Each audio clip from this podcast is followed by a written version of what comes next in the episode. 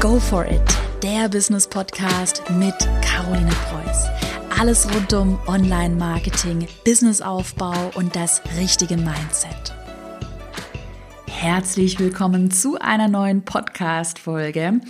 Heute habe ich mir mal etwas anderes überlegt.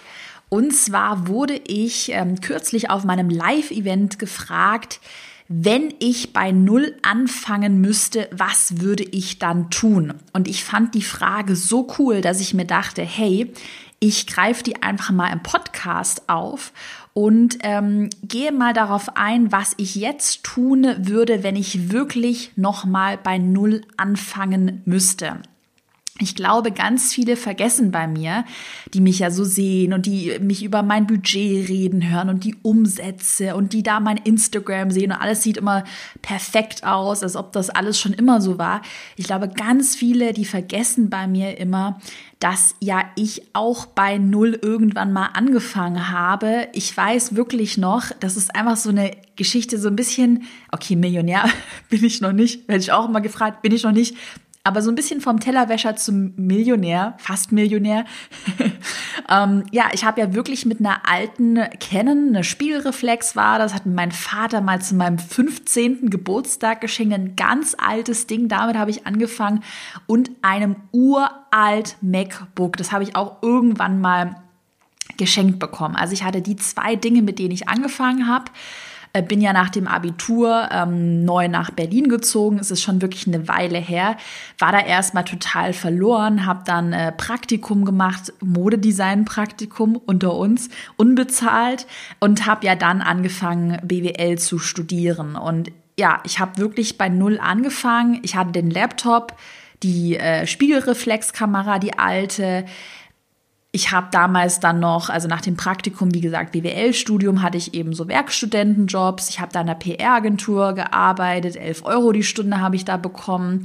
Und ich weiß ganz genau, und ich glaube, das unterschätzen bei mir viele, ich weiß ganz genau, wie es ist, wenn man bei Null anfängt, wenn man kein Geld von den Eltern äh, für ja, Werbebudget bekommt oder wenn man nicht irgendwie Geld auf der hohen Kante hat. Ich hatte damals 0,0 Geld. Die Story bringe ich ja auch immer sehr gerne. Damals habe ich beschlossen, dass ich etwas ändern muss. Ich war Studentin, ich war bei Edeka an der Kasse und ich war so pleite, weil ich mein ganzes Geld für Klamotten ausgegeben habe. So dumm, dass ich den Einkauf fast nicht mehr bezahlen konnte. Ich hatte dann zum Glück noch eine Kreditkarte dabei, mit der ich ins Minus gehen konnte. Das mal so am Rande. Und äh, das war gerade so zum Monatsende. Ich war pleite so pleite, wie man sich nicht vorstellen kann. Und da habe ich beschlossen, dass ich auf jeden Fall was ändern muss, ähm, dass ich jetzt anfangen muss, mich auch mit dem Thema Geld auseinanderzusetzen. Äh, ja, und dass ich einfach mehr Geld verdienen muss. Ich weiß, wie es am Anfang ist, wenn man bei Null anfängt. Man hat kein Geld. Ich glaube, das geht ganz vielen so, die jetzt zuhören. Ähm, man hat keine Kunden. Man macht keinen Umsatz. Man muss extrem viel selbst machen. Man hat Stress und Angst vor dem Scheitern. Also ich glaube, diese Angst, dass es nicht klappt, die ist sehr hoch. Die Angst, dass man nicht genügend Geld verdient, die Angst, dass man keine Kunden gewinnt, die Angst, nicht gut genug zu sein. Das sind alles, alles, alles Dinge, die mich in meiner Anfangszeit begleitet haben. Ich habe das eben so gemacht, das hatte auch mal, ich glaube, wer hat das vor kurzem gesagt? Frank Thelen hat das, glaube ich, vor kurzem gesagt. Es ist immer smart, direkt aus dem Studentenalltag heraus zu gründen, weil man da noch nicht an einen so hohen Lebensstandard gewöhnt ist. Und das war bei mir definitiv der Fall. Ich hatte früher echt wenig Geld ähm, ja, habe dann halt in meiner günstigen Wohnung gewohnt, war auch nicht oft essen, habe halt viel selbst gekocht, günstig eingekauft, ähm, habe dann auch meine Finanzen gut unter Kontrolle gehabt. Ja, und es ist eben immer sehr smart, ähm, aus so einem Lebensstandard heraus zu gründen, dass man erstmal vielleicht gar nicht so viel Geld braucht. Also ich glaube, viele, die zum Beispiel festangestellt schon sehr gut Geld verdienen und äh, die dann gründen, die werden, das ist mal am Rande, die werden das Problem haben, dass sie in den ersten Monaten noch nicht so viel verdienen, wie ich vielleicht in ihrem Job, in der Festanstellung und das dann unattraktiv wird. Und äh, bei mir war das wirklich am Anfang auch so, dass ich als ich gegründet habe, ich bin halt langsam reingeschlittert. Ich habe immer noch dann diesen Nebenjob gehabt, äh, habe ja auch noch mein Studium gemacht. Das heißt, ich bin da langsam reingeschlittert. Das würde ich auf jeden Fall jedem raten. Immer zweigleisig fahren, nie auf einmal den Job kündigen. Ähm, ja, und so habe ich mir das eben langsam aufgebaut und habe sehr lange Zeit auch meinen Lebensstandard glücklicherweise noch sehr niedrig gehalten. Das mache ich bis heute, dass ich privat extrem wenig Geld ausgebe ähm, und eigentlich versuche, sehr viel in das Unternehmen zu investieren. Ganz kurzer Hinweis, wenn du Lust hast, wir haben nämlich ein paar neue Updates, ein paar neue Webinare, schau mal in, den, in der Podcast-Beschreibung, in den Show Notes nach. Da findest du nochmal weiterführende Inhalte zu kostenlosen Webinaren zum Thema Instagram, zum Thema Online-Kurs. Da gibt es ein großes Online-Kurs-Webinar von mir, wo ich auch nochmal mehr auf das Thema Strategie eingehe. Also wenn du da Lust drauf hast, dann schau dir unbedingt auch mal die Webinare an, die findest du in den Show Notes verlinkt.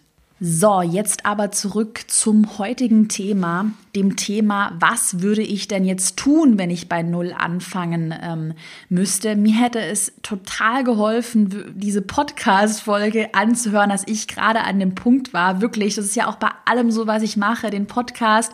Das ist, was sich mein früheres Ich gewünscht hätte. Die Podcast-Folgen spreche ich immer und äh, ich bin überzeugt davon, dass es dir weiterhilft. Wenn es dir weiterhilft, by the way, ich freue mich immer über eine positive Bewertung. Das macht mich immer richtig glücklich.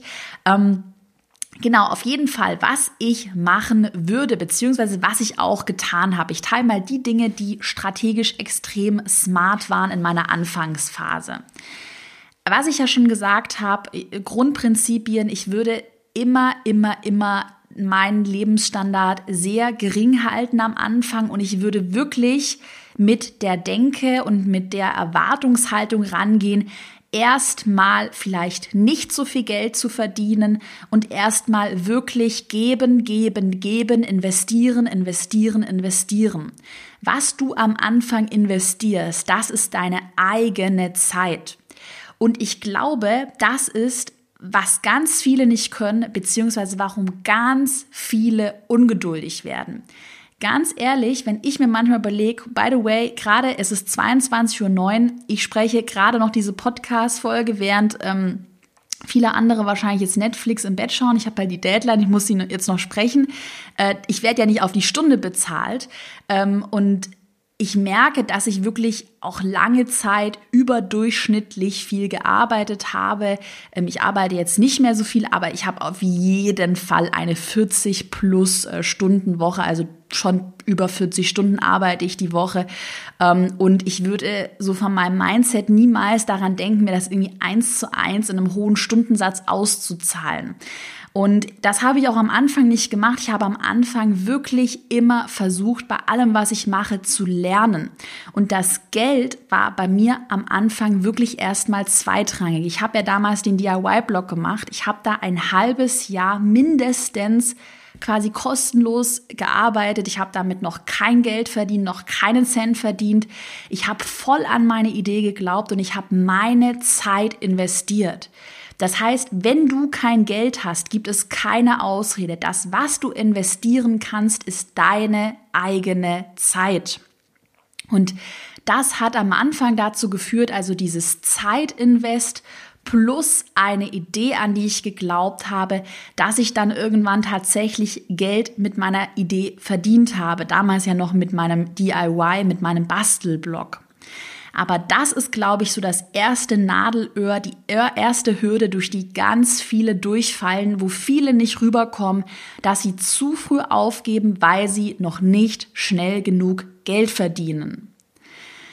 Was ganz wichtig ist da, ähm, strategisch vorzugehen. Also was ich ja immer sehr smart gemacht habe, ich habe mir schon damals für den Do-it-yourself-Blog eben den Bastelblog, von Anfang an eine smarte Nische gesucht, eben DIY. Ich habe ja nicht dieses klassische, oh, ich bin Fashion-Blogger, ich bin Beauty, Lifestyle, whatever Blogger. Ich lächle in die Kamera und eigentlich habe ich alles und nichts zu sagen.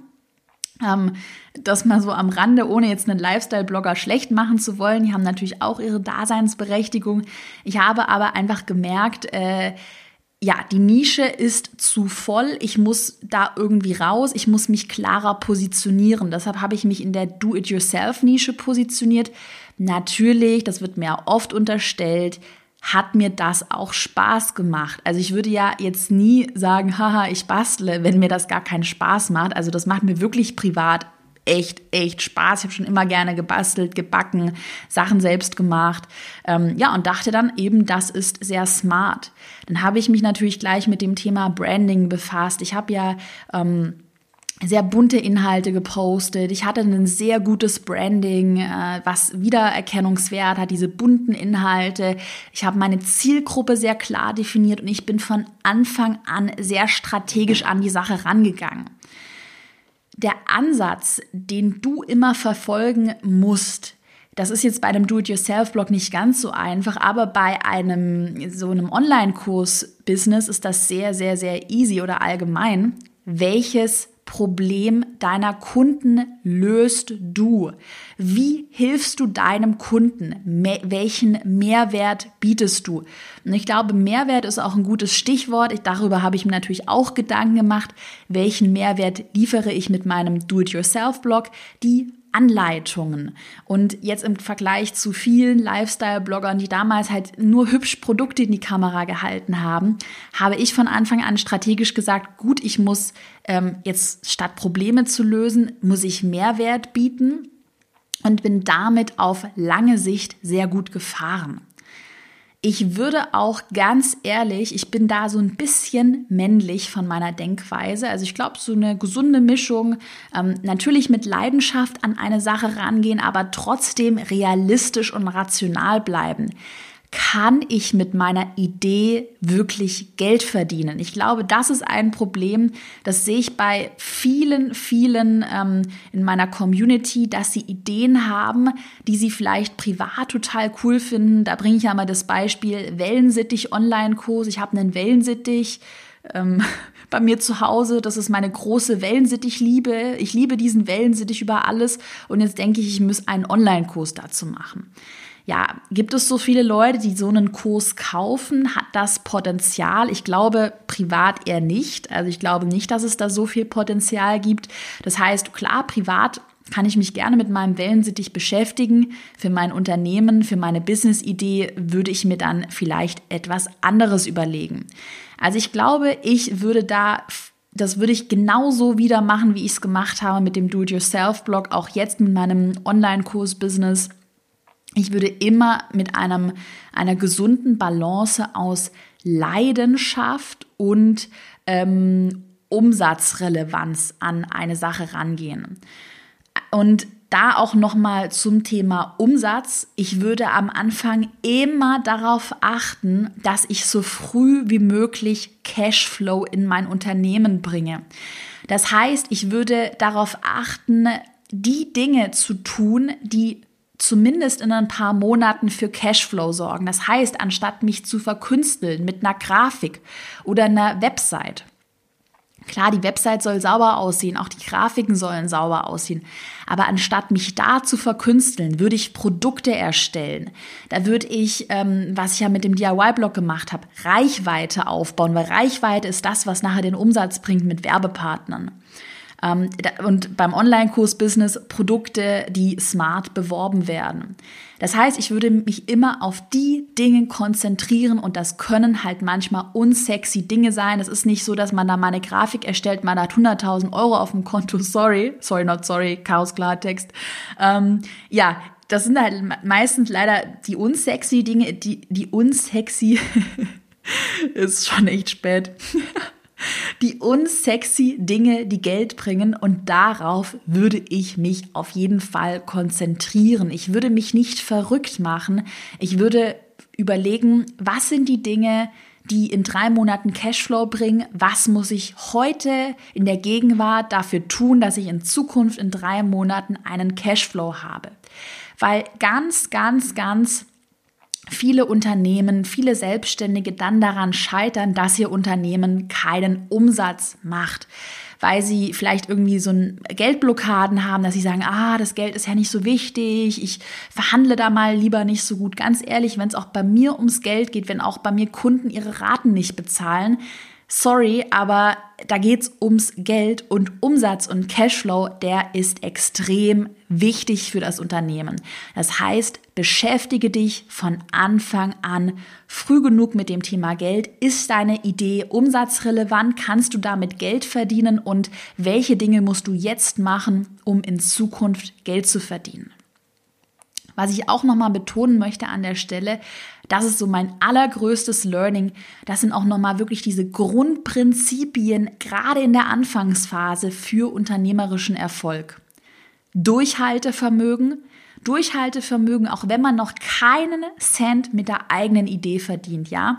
Das, was einen erfolgreichen Unternehmer auszeichnet, ist, dass er voll und ganz an seine Idee glaubt. Wirklich, das habe ich bis zum Umfallen gemacht. Ich war so fest davon überzeugt, mit meinem DIY-Blog Number One in Deutschland zu werden. Ich habe das auch geschafft. Durchhaltevermögen ist extrem, extrem, extrem wichtig. Fokus ist ein zweiter Punkt. Fokussiere dich auf die Dinge, die relevant sind. Lass dich nicht ablenken. Rede nicht zu viel mit Leuten. Also natürlich sollst dich connecten und netzwerken, aber setz dich hin, arbeite, fokussiere dich, schau nicht so oft aufs Handy, sei fleißig und triff smarte Entscheidungen zur richtigen Zeit mit der richtigen Idee am richtigen Ort sein. Das ist, was ich gelernt habe. Und ganz ehrlich, Hashtag Karos Klartext, das hat nichts ähm, mit Glück zu tun. Das hatte auch bei mir nichts mit Glück zu tun. Das hat einfach etwas damit zu tun, dass man im richtigen Moment erkennt, welche Chancen es am Markt gerade gibt und welche Entscheidungen schlaue Entscheidungen sind. Ein anderes Grundprinzip, was auch, glaube ich, ganz viele vergessen, ich habe es vorhin schon thematisiert, erst geben, dann nehmen. Gerade wenn ich jetzt bei Null starte, wirklich, das habe ich bis zum Umfallen gemacht. Ja, ich habe, ich war schon im Fernsehen, habe dafür kein Geld bekommen. Ich habe damals auch mit Pinterest total viel gearbeitet, habe Workshops auch mal kostenlos gemacht. Ich hatte sogar mal, glaube ich, einen Radio-Werbespot fast kostenlos für die gesprochen. Ähm, auch für andere habe ich am Anfang wirklich extrem viel günstig gemacht, kostenlos gemacht. Das heißt nicht, dass du nur kostenlos arbeiten solltest. Aber wenn du da einen Benefit siehst, eine mega gute Connection, ein neuer Kontakt, einen Fuß in der Tür, why not? Ich würde mir halt immer überlegen, auch gerade jetzt sehr bei Sachen, die du kostenlos machst, zum Beispiel diesen Werbespot, den ich da damals für Pinterest gesprochen habe, mega guter Kontakt, die waren super happy, ich habe bis jetzt noch einen guten Kontakt. Das heißt, ich würde mir immer überlegen, wie kannst du erst geben, dann nehmen? Wo sind gute Kontakte? Wo kannst du dich kostenlos platzieren? Wie kannst du mit anderen Netzwerken? Ähm, und was ich ja schon gesagt habe, ganz wichtig, einen Fuß in die Tür zu bekommen. Das ist ganz wichtig, einmal reinzukommen, einmal anzufangen einmal einfach zu machen. Das ist das Allerwichtigste. Und dann stelle ich mir das immer so vor, ähm, das ist, finde ich, eine super Metapher wie eine Welle. Stell dir mal vor, jemand, der surft, der eine Welle surft, eine Welle, auf die du einmal draufkommen musst. Und dann, wenn du mal auf der Welle bist und das dann auch erkennst, dass du auf dieser Welle bist, das heißt den ersten Umsatz machst, dein Unternehmen läuft, deine Ideen funktionieren, dann besteht die weitere Kunst darin, auf dieser Welle wenn möglich, unendlich lange zu surfen und nicht ähm, runterzufallen. Und ich glaube, da merkst du schon, wie es dann weitergeht. Das heißt, das erste, erstmal auf die Welle draufkommen, erst geben, dann nehmen, Grundprinzipien für unternehmerischen Erfolg, smarte Entscheidungen treffen, strategisch denken. Das sind die allerwichtigsten Grundlagen. So, dann sind wir auf der Welle. Aber dann ist das ganze Spiel ja noch lange nicht zu Ende. Und das ist echt, oh Mann, wenn mir das jemand früh gesagt hätte, das ist, was ich am Anfang echt unterschätzt habe. Ich dachte also, ja, bin ich dann mal auf der Welle, mache ich dann mal den erst, das erste Geld, mega cool, läuft. Ja, dann fangen ja aber die, die anderen Dinge an, dass du dann langsam versuchen solltest. Das würde ich als nächstes machen mit dem ersten Geld in Mitarbeiter investieren, ein festes Team aufbauen. Wenn du da unsicher bist, würde ich erstmal mit Freelancern mich rantasten, aber würde dann schon recht schnell versuchen, wirklich ein festes, treues Team aufzubauen. Und als Grundfrage würde ich mir bei jeder Investition fragen, oder mich würde ich mich immer fragen, ähm, wenn ich jetzt Geld übrig habe, das heißt, wenn ich Umsatz gemacht habe, wie kann ich mit dem ersten Geld, das ich verdient habe, wie kann ich das richtig investieren, um mit der Investition noch mehr Geld zu machen. Das heißt, Geld immer weiter smart investieren, sodass dein Cashflow gesteigert wird. Investiere das Geld am Anfang nicht in eine schicke Grafik oder eine mega coole Website, die dich 10.000 Euro kostet, oder in super professionelles Equipment, dass du dir eine Vollformatkamera für 10.000 Euro kaufst. Investiere dein Geld gerade am Anfang so smart, dass du recht schnell einen Return bekommst. Also, dass du sehr schnell merkst, aha, mein Umsatz hat sich durch diese Investition gesteigert. Investiere am Anfang wirklich in die Cashflow relevanten Dinge und eben nicht in super teures Equipment. Mit mehr Geld würde ich dann, also wenn ich dann sehe, aha, meine Investitionen machen Sinn, ich habe es ein super kleines Team, vielleicht ein Freelancer, der mir so den ganzen, die ganzen ganz nervigen Sachen vom Hals hält, dann würde ich mehr Mitarbeiter einstellen und ich würde strategisch versuchen, wiederholende To-Dos outzusourcen. Das ist nämlich ein großes Problem, ey, wirklich. Das habe ich so spät erkannt und zu lange falsch gemacht. Ich habe viel zu lange viele Dinge selbst gemacht. Ähm, da lese ich auch gerade ein super spannendes Buch von ähm, Stefan Mehrath. Ähm, das dreht sich so zum Thema Unternehmertum. Ähm, und der Stefan Mehrath sagt eben in dem Buch, ich glaube, viele kennen es, glaube ich, auch schon. Äh, Stefan sagt eben in dem Buch, ja, es gibt Fachkraftaufgaben, Managementaufgaben und Unternehmeraufgaben. Und den Fehler, den viele Unternehmer machen, das war auch echt ein Riesenlearning für mich, den ich lange gemacht habe. Ich habe zu lange Fachkraftaufgaben gemacht. Das heißt Texte geschrieben, E-Mails geschrieben, ähm, Grafiken bearbeitet, Bilder bearbeitet. Das sind alles Dinge, die würde ich so schnell wie möglich an äh, Mitarbeiter outsourcen und ich würde mir so schnell wie möglich ein Team aufbauen, sodass ich dann als Unternehmer beziehungsweise erstmal als Manager Zeit in meine eigene Weiterbildung investieren kann, dass ich Zeit habe, mich mit anderen auszutauschen, zu Netzwerken, neue Strategien zu brainstormen und dass ich nicht, äh, weil das war bei mir auch immer der, der Fehler, mein Unternehmer mein Unternehmer-Mindset oder meine Unternehmerpersönlichkeit, die hat da eine neue coole Idee gehabt und dann hat meine Fachkraft Person in mir drin gesagt, oh, aber da müssen wir das ja umsetzen, da musst du noch eine Grafik bauen und noch einen Text schreiben. Und da haben sich die, diese Personen bei mir in meinem Gehirn immer selbst bekriegt. Und das ist halt ein Fehler. Also gehe sehr schnell dann den Weg, dass du dich als Unternehmer siehst, beziehungsweise vielleicht erstmal als Manager dass du wirklich alle wiederholenden Tätigkeiten outsourcest und dich daran machst, Grundstrukturen und Prozesse aufzubauen. Und das Ziel, auch jetzt zum Abschluss der Podcast-Folge, auch wirklich nochmal Grundgedanke, Inspiration für dich. Dein Ziel sollte es sein, dass dein Unternehmen ohne dich weiterlaufen kann, sodass du dir nicht mit deinem Unternehmen wieder ein Hamsterrad machst, wo du dir gar keinen Urlaub mehr nehmen kannst, weil es ohne dich nicht funktioniert. Dein Unternehmen muss ohne dich funktionieren und da musst du dein Team hin entwickeln. So, wenn du wie gesagt Lust auf noch mehr Input hast, dann schau dir mal meine Webinare an. Die findest du in den Show Notes verlinkt. Und ich habe da, by the way, beim Thema Mitarbeiter habe ich noch eine spannende Ankündigung. Ich suche momentan einen Content Freelancer. Da findest du alle Infos auf carolinepreuß.de slash jobs. Äh, 10 bis 20 Stunden pro Woche virtuell oder in Berlin vor Ort. Äh, Freelance auf Freelance-Basis oder äh, festangestellt. Genau, also 10 bis 20 Stunden geht darum, hier diese Podcast-Folge zu schneiden, YouTube-Videos zu schneiden, generell Videoschnitt wäre super, Blogposts zu schreiben und Social-Media-Posts zu schreiben. Alles in sehr enger Absprache mit mir und meinem Team und alles auch mit vorgefertigten Strukturen und Prozessen.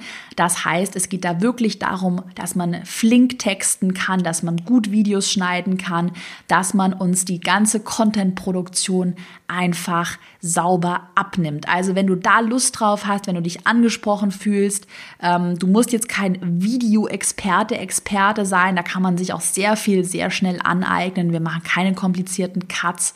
Solltest ein gutes Gespür für Content haben, du solltest diesen Podcast hier lieben, ähm, dann bewirb dich unter carolinepreuß.de slash Jobs. So, ich wünsche dir jetzt eine, ein erfolgreiches Wochenende. Wir haben heute Donnerstag. Wir sehen uns, hören uns am Montag wieder und ich hoffe wie immer, dass ich dir in der heutigen Podcast-Folge einen spannenden Denkanstoß geben konnte. Bis dann.